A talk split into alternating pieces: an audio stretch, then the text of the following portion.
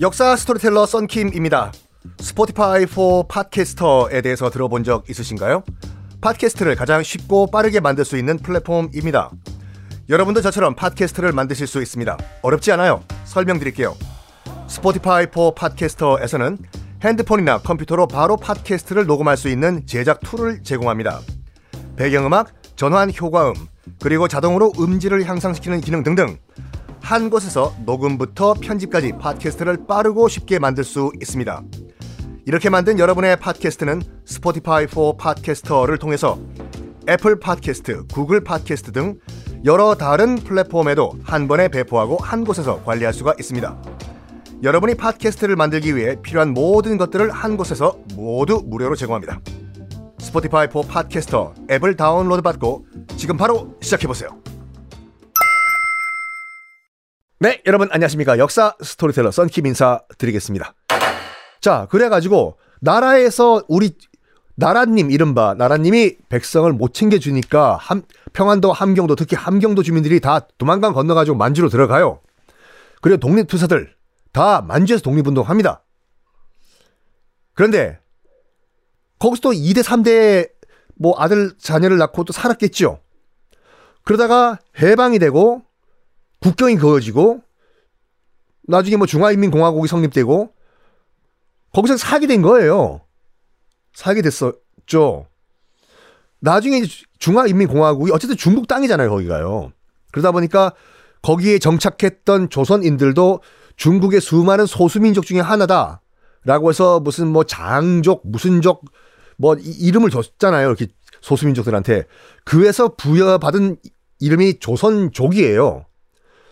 그래서 조선족이라고 하는 것은 중국 중화인민공화국의 소수민족 정책에 따른 호칭을 우리가 쓰는 거라니까요.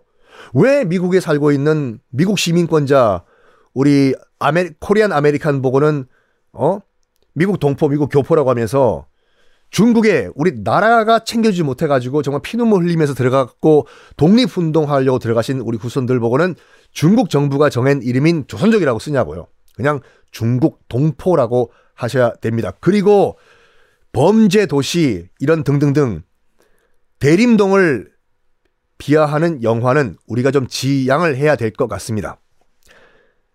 다시 돌아와가지고 당시 만주 상황을 보면은 여진족의 터전이요. 여진족은 한때는 금나라라는 엄청난 대강국을 세웠던 어마무시한 민족이었어요. 근데 이 금나라가 요 금나라 다음에 생긴 징기스칸과 원나라에 의해서 몽골족에 의해서 멸망을 해버립니다. 음매 기주고. 그래서 이 여진족이 이제 원나라의 지배를 받아요. 자, 원나라가 망한 다음에 들어온 왕조는 뚜뚜뚜뚜뚜뚜뚜 명나라죠 지금. 그래서 이제 명나라가 또 이제 여진족을 지배를 해요. 어 그러니까 명나라의 한족이 여진족을 지금 지배하는 상황이에요. 지금 이때 딱 요 임진왜란 직후에 요 요 요 요 광해군 때요. 누르하치라는 인물이 등장합니다. 누르하치 여진족이에요. 젊었을 때는 약초와 산삼, 만주 벌판과 산속에서 산속을 뒤지면서 신봤다 약초와 산삼을 캐든 캐는 10만이었습니다. 근데 실직은 않은 거예요. 어이구 산삼인 줄 알았더니 도라지네. 그래가지고 뭘 하냐면 당시 만주를 담당하던 명나라 명나라의 군사 책임자였던 이성량이라는 사람 밑으로 들어갑니다. 와! 어, 이거 성량이 굉장히 크신데요. 그 성량이 아니라 이성량.